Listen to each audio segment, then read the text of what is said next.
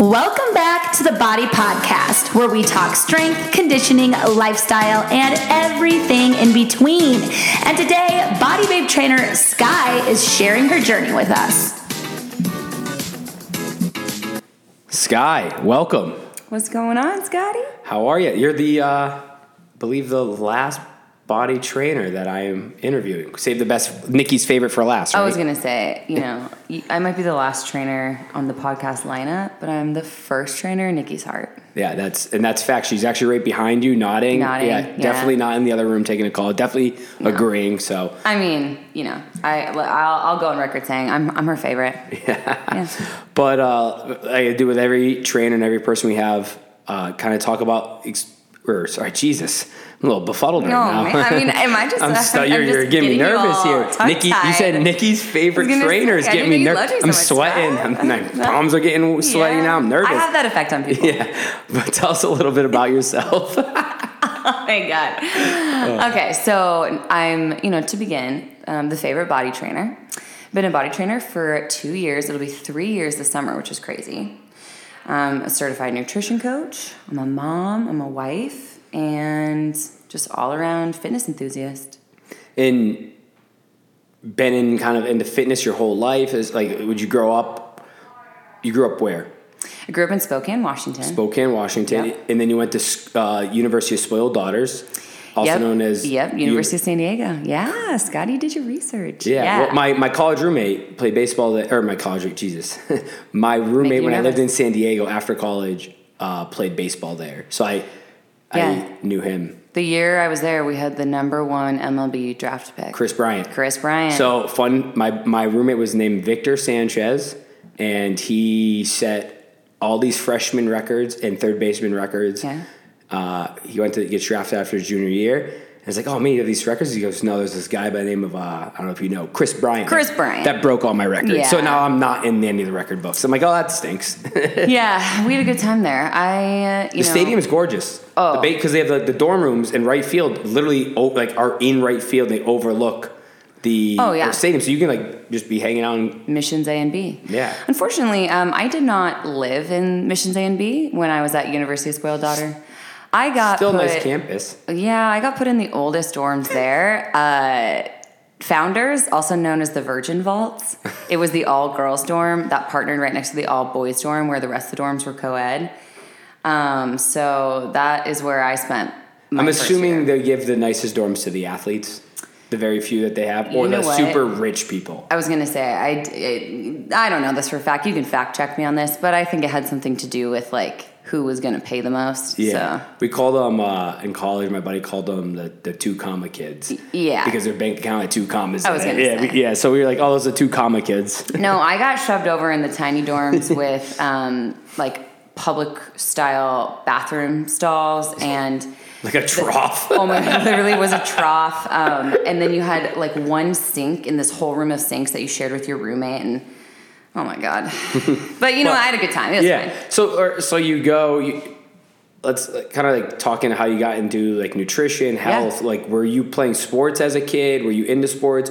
And then on top of that, was nutrition always a part when you were younger, or was it something that you just like most of us that are older? You know, I'm a lot older than you. I'm I, 60. I'm very young. I would like Yeah, that to be on the record. Yes, and I'm very. I'm a half decade older than you. Don't Mm. do the math, but um, I was always saw like you know you work out, you do this, have protein shake after, and that was kind of like eating healthy. Mm-hmm. Yeah. You, that's what you just thought when you were a kid. So is that something that you were kind of doing? Then you kind of got into college and post college, and you were just like, wait, we're doing this wrong. So when I was a kid, like younger, I played softball and basketball. I was really active. Um, my mom was one of those moms like, "Hey, go play outside" type of thing. So we got into sports. My brother was a big sports guy. He played um, high school, college, and then me.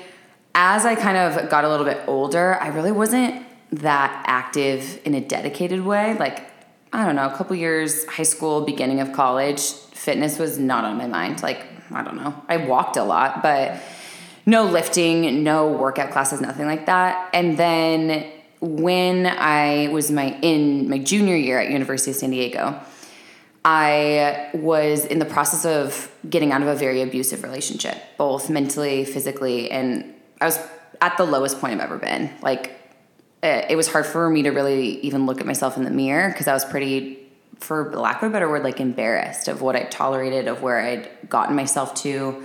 I had really good friends who stuck by me, but you know, it, it had even gotten to a place where my own mom was like, "Hey, I can't participate in like what you're doing here. I can't watch you." Essentially rot on the vine and have this person control your life and get you into this headspace. So at that point, I had lost a ton of weight. I was very thin, very depressed, just at my lowest. And uh, one of my college roommates at the time was doing a boot camp class down um, in Mission Beach. And she was like, Do you want to come with me? And I was like, Sure. I mean, I have nothing better to do.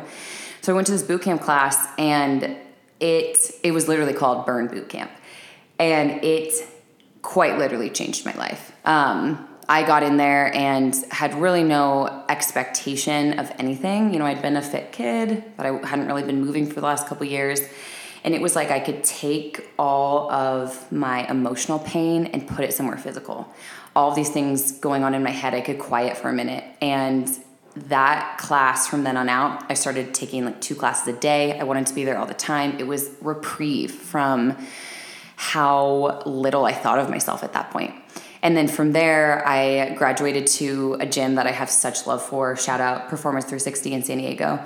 Um, and learned how to properly lift. I learned how to use a barbell. I learned how to strength train. And I really found myself again. I built myself back up using fitness and, and weights. And I now, as a coach, that's why I focus so much on tying in fitness and mental health because I firmly believe like fitness saved me where I was at and kind of reminded me of who I was and what I was made of, and that I had it within me to start again and come back stronger. So I have a deep love for movement, so much more so for anything aesthetic, just because it, you know, it hits you right in your feels, but it saved my life at that point. So that's kind of how I got into fitness. And then, like you said, with nutrition, the nutrition side, once I'd kind of properly learned how to lift, properly learned how to move, well, then I wanted to level up. And you get to this place where you can only continue to try pushing weight or try to work harder in cardio rounds before you kind of hit that that wall. And that really is food. And so the nutrition part came in when I realized I don't eat enough. I don't eat enough of the right things. And I wanted to be the best, strongest version of myself physically. So then I kind of dove headfirst into that process. Gotcha. And then, so you're, you're in San Diego, you move here. Mm-hmm. How long ago did you move here? I moved here right after I graduated college for a job in cybersecurity sales in 2016. Then I was here for about a year um, before Marquise and I moved to New Jersey because he was going to play with the Jets. So we did a little bit of time over there, and then we decided to come back. Gotcha. And just like any normal person, they get into cybersecurity and they go, "Let me be a BODI trainer." exactly right. That's uh, everyone else came from cybersecurity. Okay, so it is. So did you start going first? Did you start going to BODI first before you became a trainer? Yes, um, it is. So kind of to back up, you're right. I started in sales. I love people. I love talking. And I have sold at three different companies. I had a great sales career and, you know, was good at it, but it was not fulfilling. It was one of those things where I felt like, God, if I have to do this for the next 50 years, that's, oh my God, if I have to keep drudging through. And not necessarily the sales part. I mean, like I said, I love to talk to people. I do that all day long. It was more so kind of the office politics, the nine to five grind behavior, the working for someone else's dream. I was like, this is just not me. It's kind of a similar. I'm in recruiting, but there's a lot of our sales guys. Recruiting has a lot less turnover than sales, mm-hmm. obviously, because you're not getting told. You dial the phone, let's say hundred times yeah. one day, you get told to fuck off. Yeah. 98. Yeah. Hoping for that one, but it's it's always thing because you're in this environment where hey, great quarter all right, let's repeat do that. Do it again. Do it again. Repeat. And then you're so based on commission that if you're doing something, there are sales jobs, don't get me wrong, out there that are probably very fulfilling. They're like, and there's a lot less pressure, right? Yeah. To sell. But like you get to a point that it's like, let's say, oh, you made your first hundred thousand. All right, so you made twenty five grand a quarter. Mm-hmm. Then you mm-hmm. made like forty. You're going for like hundred fifty. Then you're two hundred. Now it's like self challenge, and sometimes it's just like, man, I'm just grinding away and I'm just mentally not there. Yeah. And there, and it's like, what can can I do something more fulfilling? Well, and that really was why I transitioned out and the, you know, kind of to talk about how I became a BODI trainer.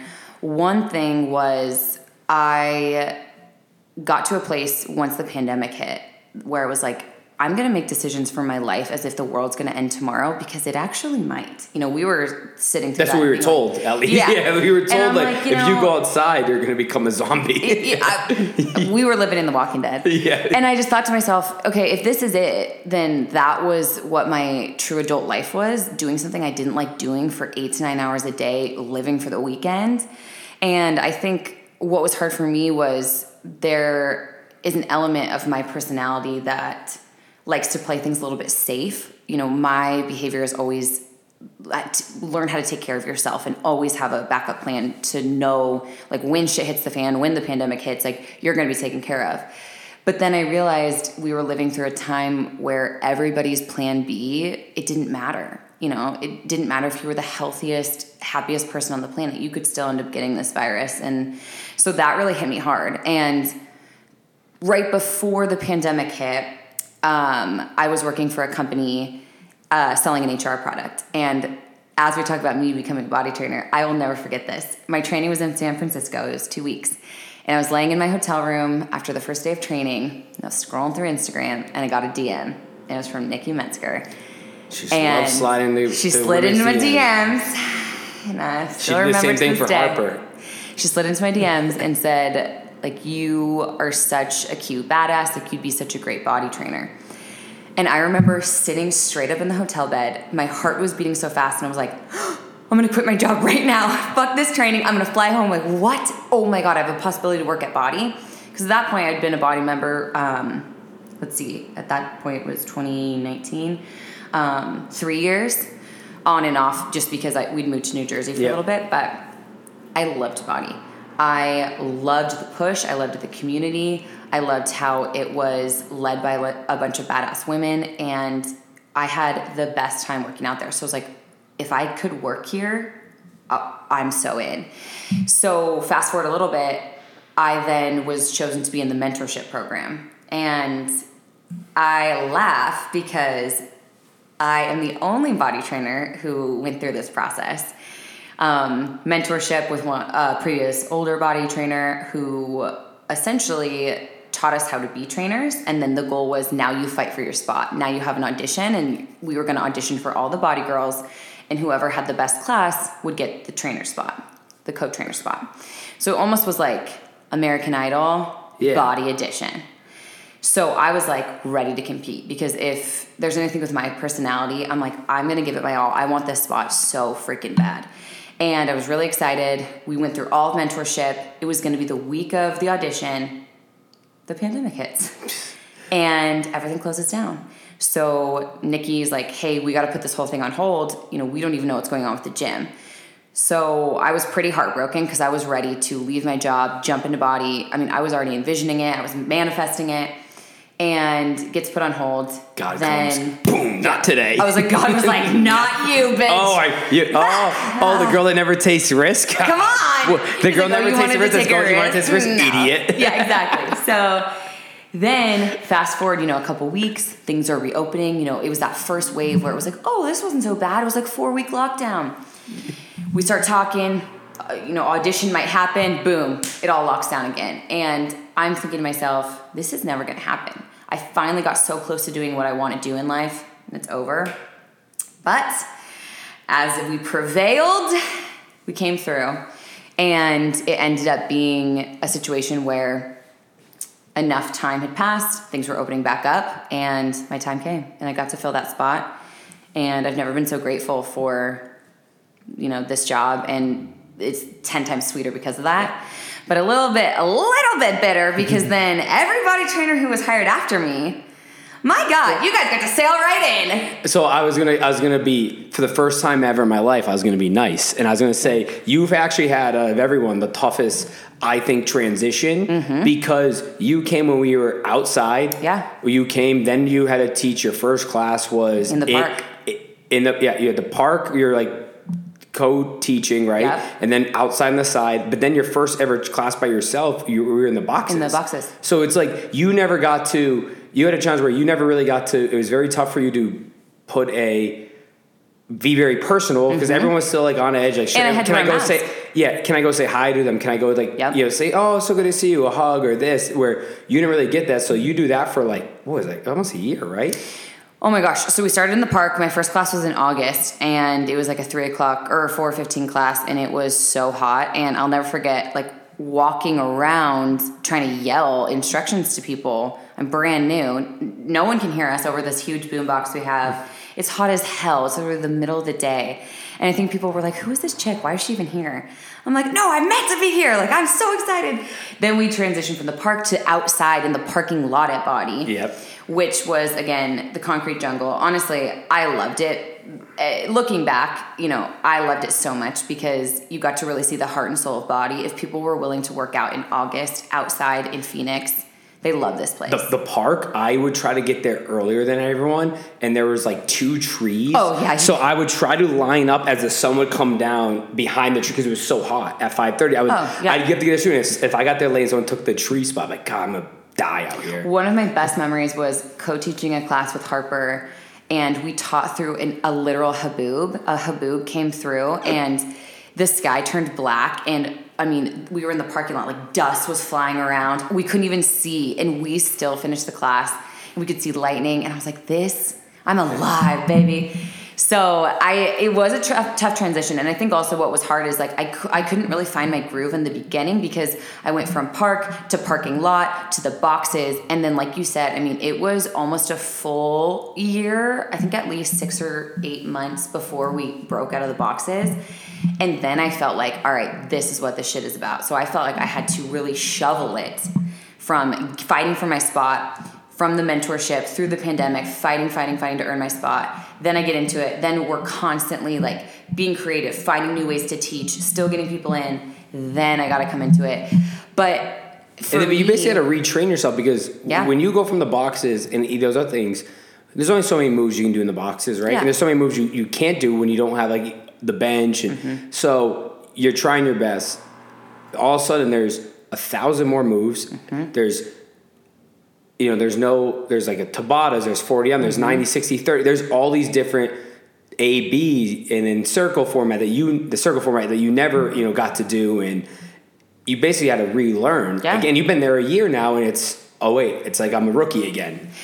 Honestly, though, I will say, you know, it, and you can ask my husband, like, I, even through all those challenges, had never been happier. I never Yeah. felt like I was doing something that was more me or more fulfilling.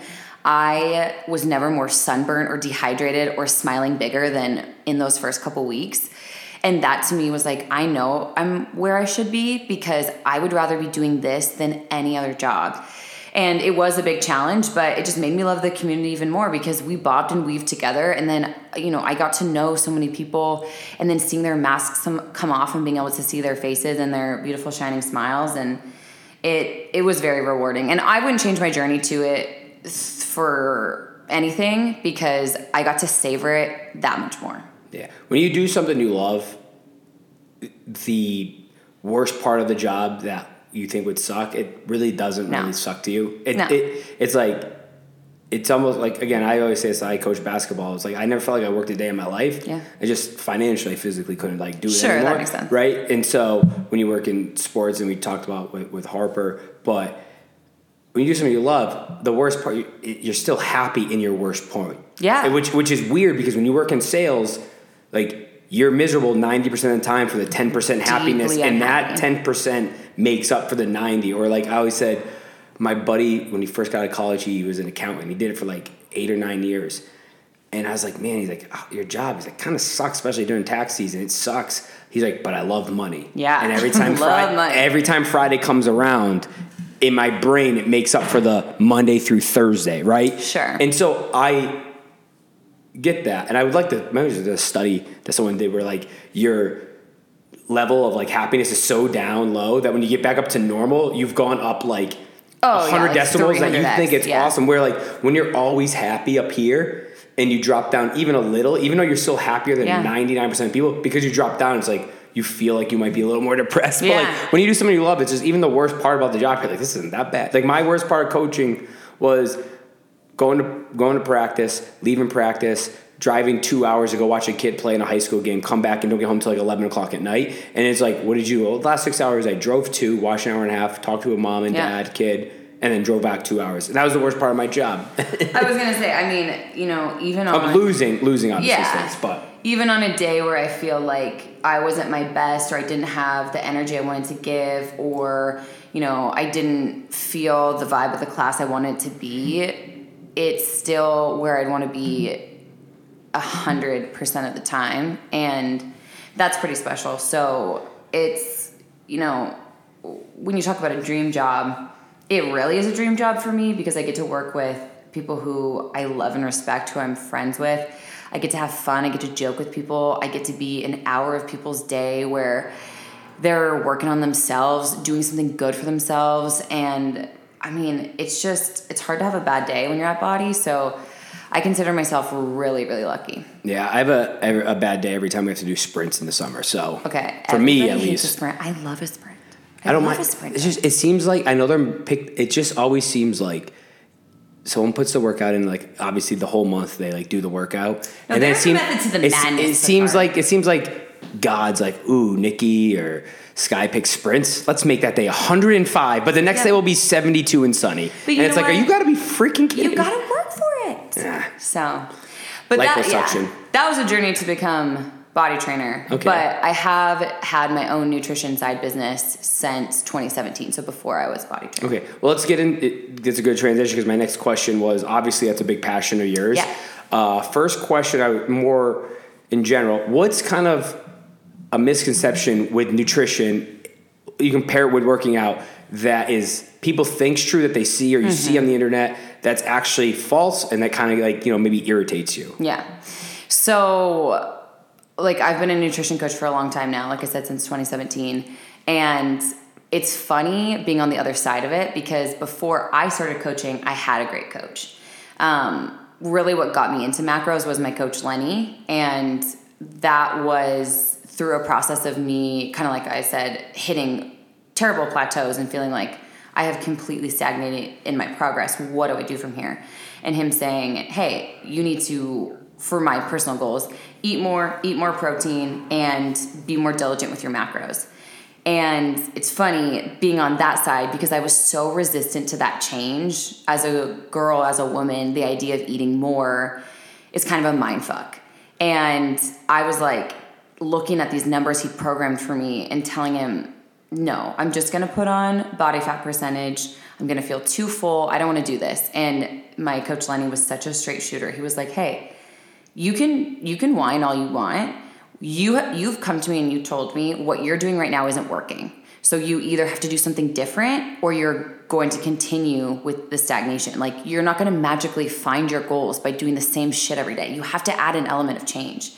So that kind of hit me smack in the face of, oh, damn, I got to do something different. And something I say in class a lot is, you know, you need to add a challenge to see a change. You got to do something different to see difference in your body and your strength and your endurance. Um, so that was something that I was really resistant to, kind of that idea of like, oh, I don't want to eat too much. You know, I got to eat this certain calorie amount.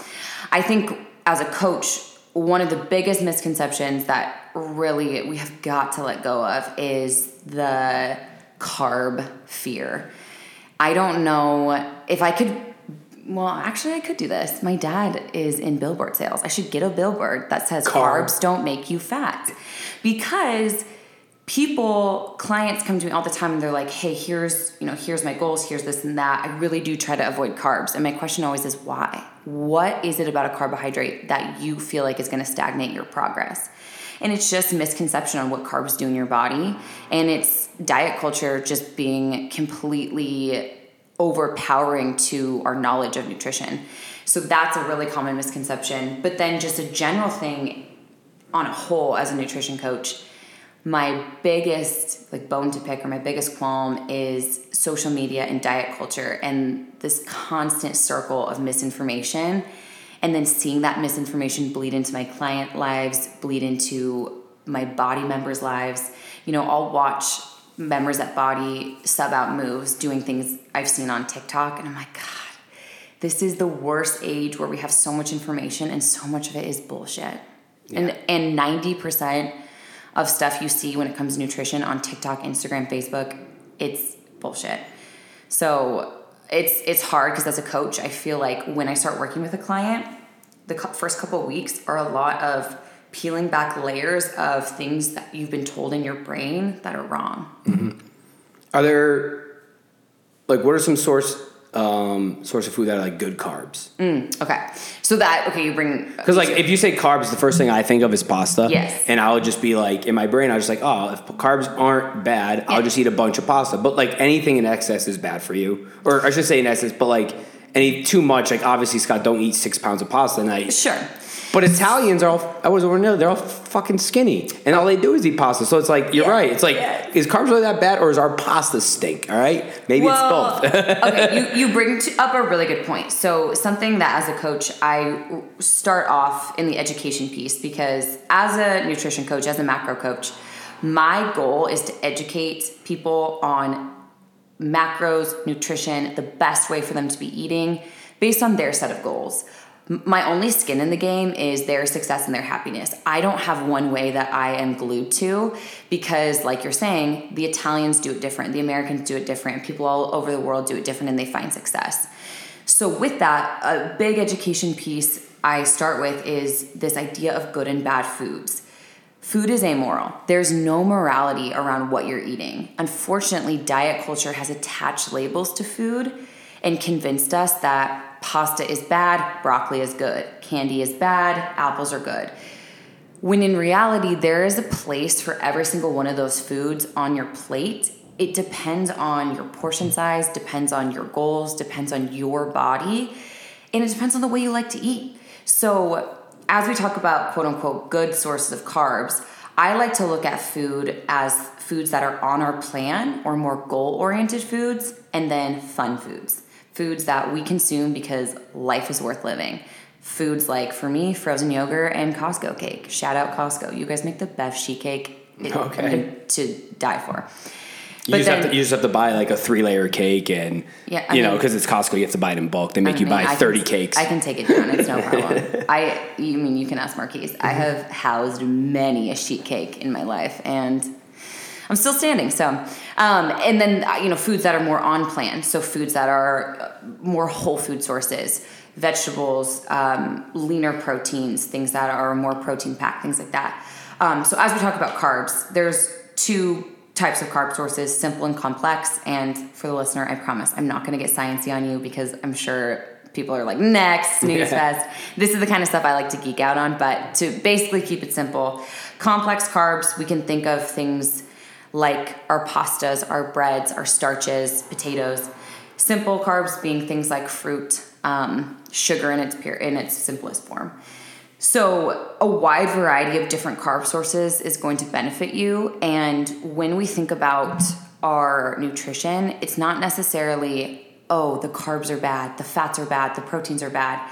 It's overconsumption of anything, it, creating a caloric surplus is something that can lead to body fat percentage increase, can lead to weight gain. It's not like the Costco cake is the thing that makes you put on weight. It's repetitive overconsumption of any calories. So if you're somebody right now who's trying to cut your carbs, you don't have to.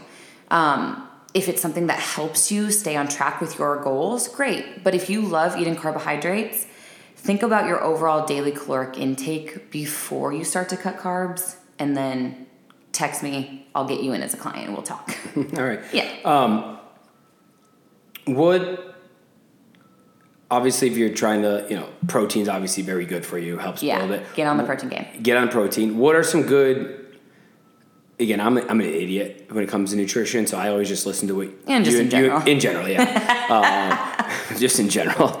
Uh, but I usually just listen to what you or, or Ramsey says is good. Um, but what's a good source of protein? Mm-hmm. Are there like bad source of protein that people think that like, oh, I'm getting my protein in, but you're like, you're also drinking a muscle milk that has 47 grams of sugar. in it. Okay, that's a good point.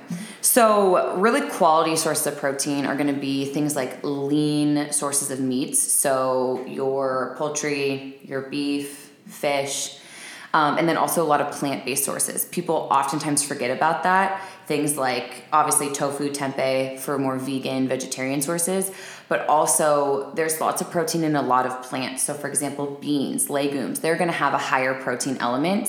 Not to be confused with a protein source. They are not dominantly protein, they're more dominant in carbs, but they're going to have protein. Um, like, I love swapping things like, as we talk about pasta, a wheat pasta for a chickpea pasta because Banza. a ba- shout out Banza sponsor this podcast. He should. I'll tell you this. I Sponsor me. When I first sat down with someone before I even joined BODI, it was like five years ago. I was like, I gotta. I'm eating on the road, but I love pasta. I was just making it. I was making spaghetti. Like just just replace it with Banza. Yeah. It's a, it, and it's the close I've tried. I was like, oh, I keep trying these other healthier pastas. They all taste like absolute garbage. Yeah. Does apart. Banza taste like, you know, North End Boston pasta? No. But it's good enough Yeah. where it makes me happy enough. I get my craving and it's good Yeah. for you. And in a serving, you know, you're getting like 13 grams of protein right there. So, um, and then when you talk about Well, what do you, when you eat the whole box, you end up getting like 30 grams. Like yeah, but if you eat the whole box, that's a huge caloric intake.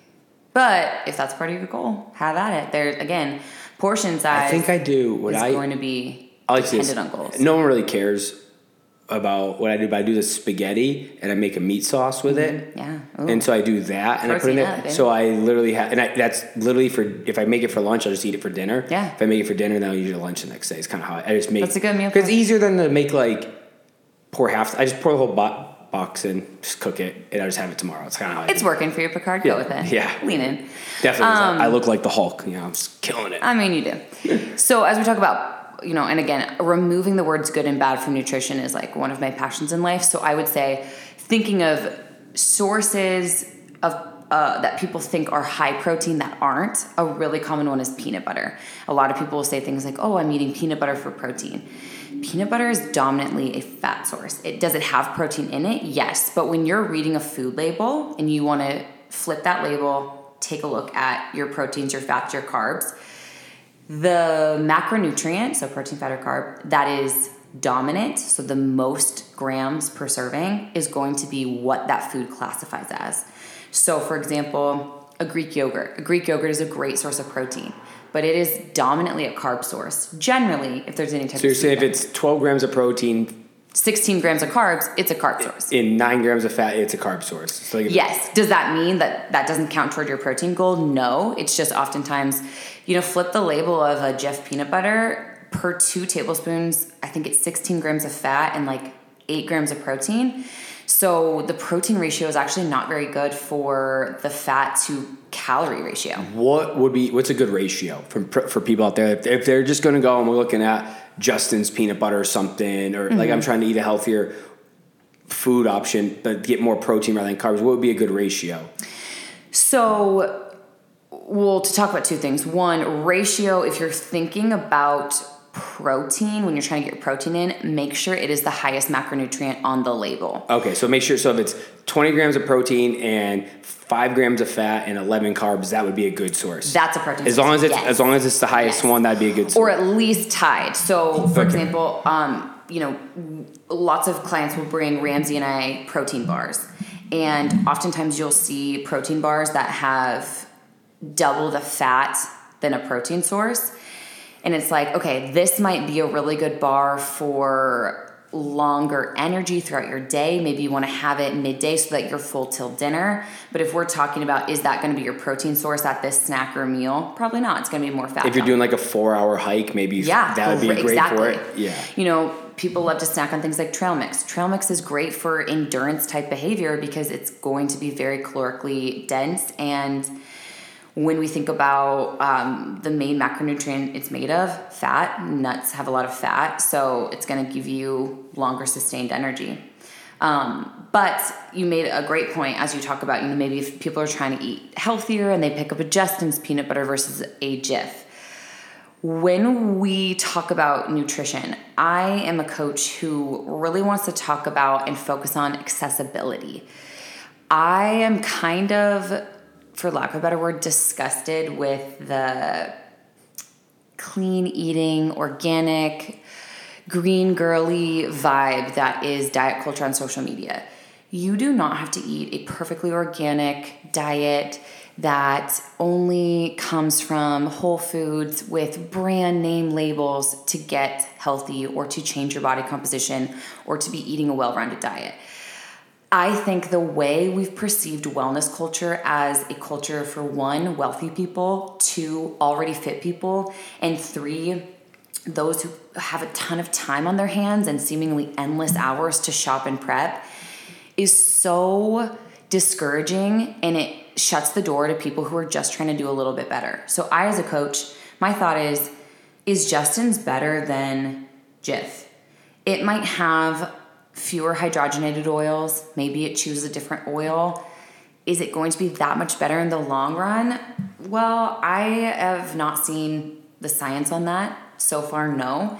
If if the Jif, if the Skippy is what fits into your grocery budget, go for it if you can if you have the grocery budget to buy whole foods made on the site peanut butter great do it but i think we do a really bad job of closing people off from making better choices um, I, I as a coach really promote and push frozen fruits frozen vegetables frozen protein sources. They're going to be way more cost effective they're going to be more accessible. They're not going to go bad quickly. They're going to feed a family longer than you know the all organic whole foods and i'm saying whole foods in the sense of the store the establishment. Um, and i think as coaches, we need to constantly encourage people from every spectrum, every walk of life to be a little bit better when it comes to nutrition and not feel like that door is shut just because you're not a girly who can get up and get a $20 green juice and then go to your Pilates class and then like meditate for an hour.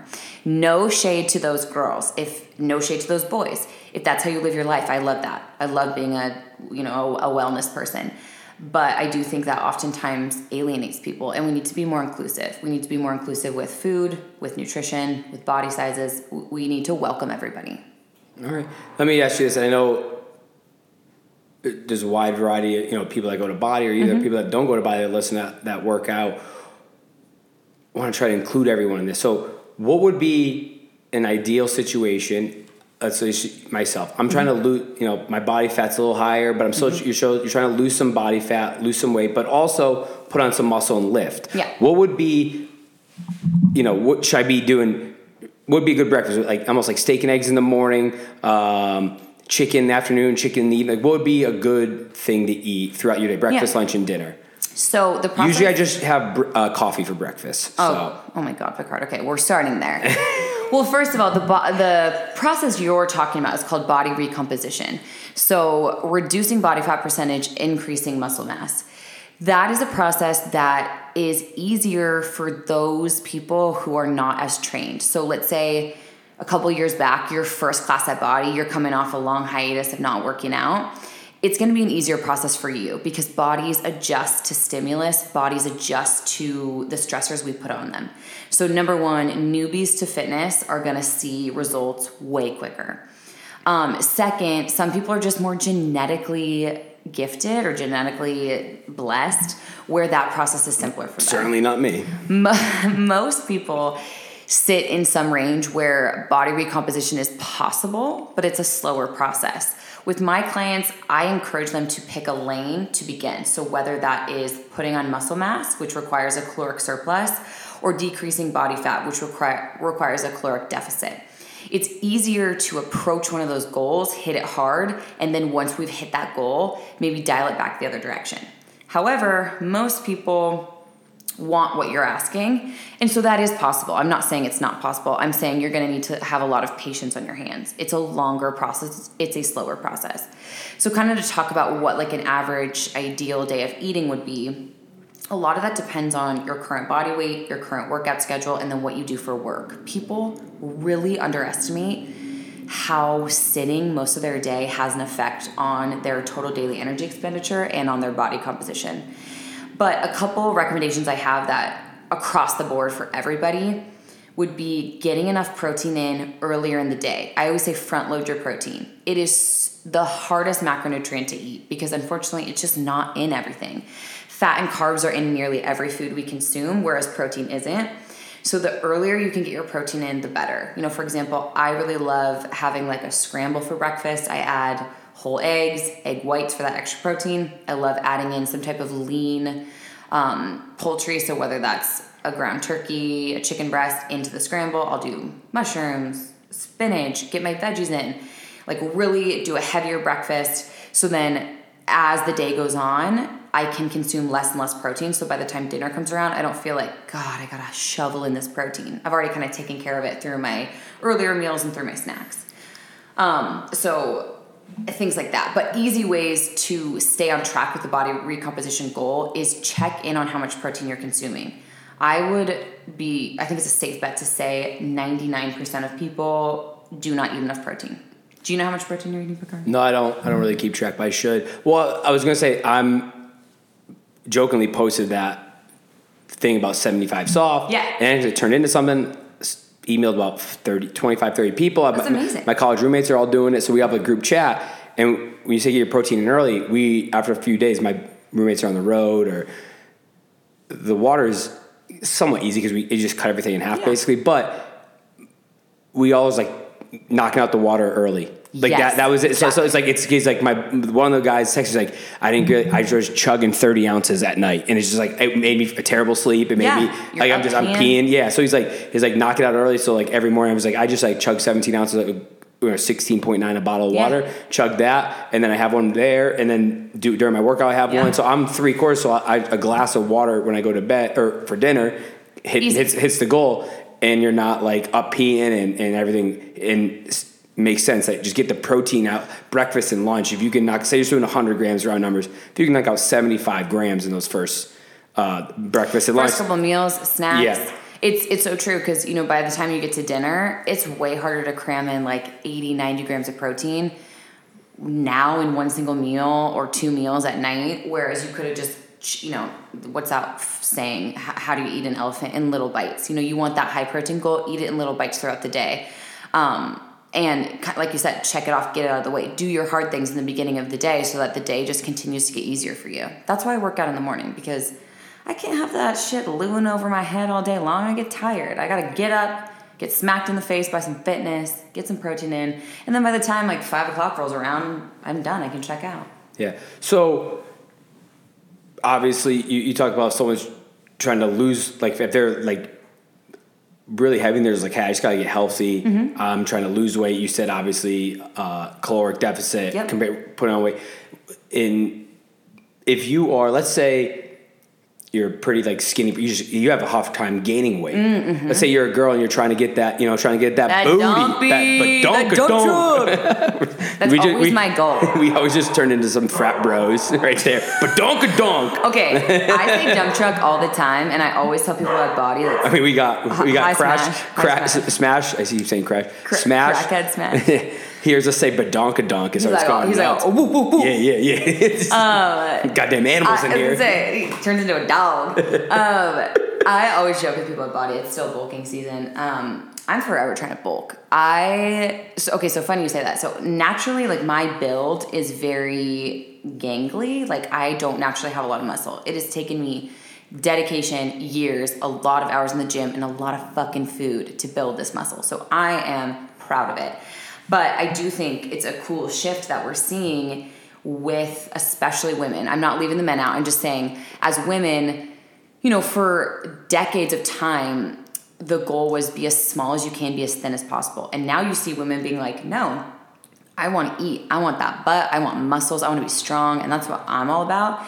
So, you know, what you're saying is the the idea of being in a caloric surplus. So you want to be eating more calories and then combine that A lot of with protein. a lot of protein and strength training. So you want to be focusing on progressive overload. And if you've ever taken my BODI class, I walk through progressive overload, especially if you've ever been in a 90 60 30.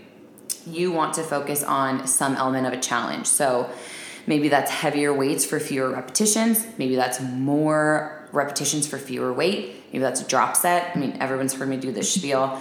And the reason I give that spiel is to remind people, you know, you're not going to see a change by coming in here and doing the same thing every single day. There we go. Oh, just Gosh, I'm just allergic. She's allergic to allergic me. to the bullshit. Well, no, uh, it's it's funny you say that because I remember in high school we actually one year we had to take a fitness class where you basically we just like worked out, got educated on anything. Yeah. And basically a bunch of athletes took it. Yeah. And we had some some girls in the class, um, you know, women now. They're my, my friends, but they were like, I don't want to lift because I don't want to get jacked. I don't want to get jacked. And I, Oh re- my gosh, and, and okay, that was, a, but that was a stigma about that. Because they see this one supermodel, or not supermodel, this uh, super like fitness heavyweight CrossFit chick. Yeah, and they see these girls that are you know very like muscles like huge, and I remember him. We didn't really we took it for granted, but our the PE teacher time was like.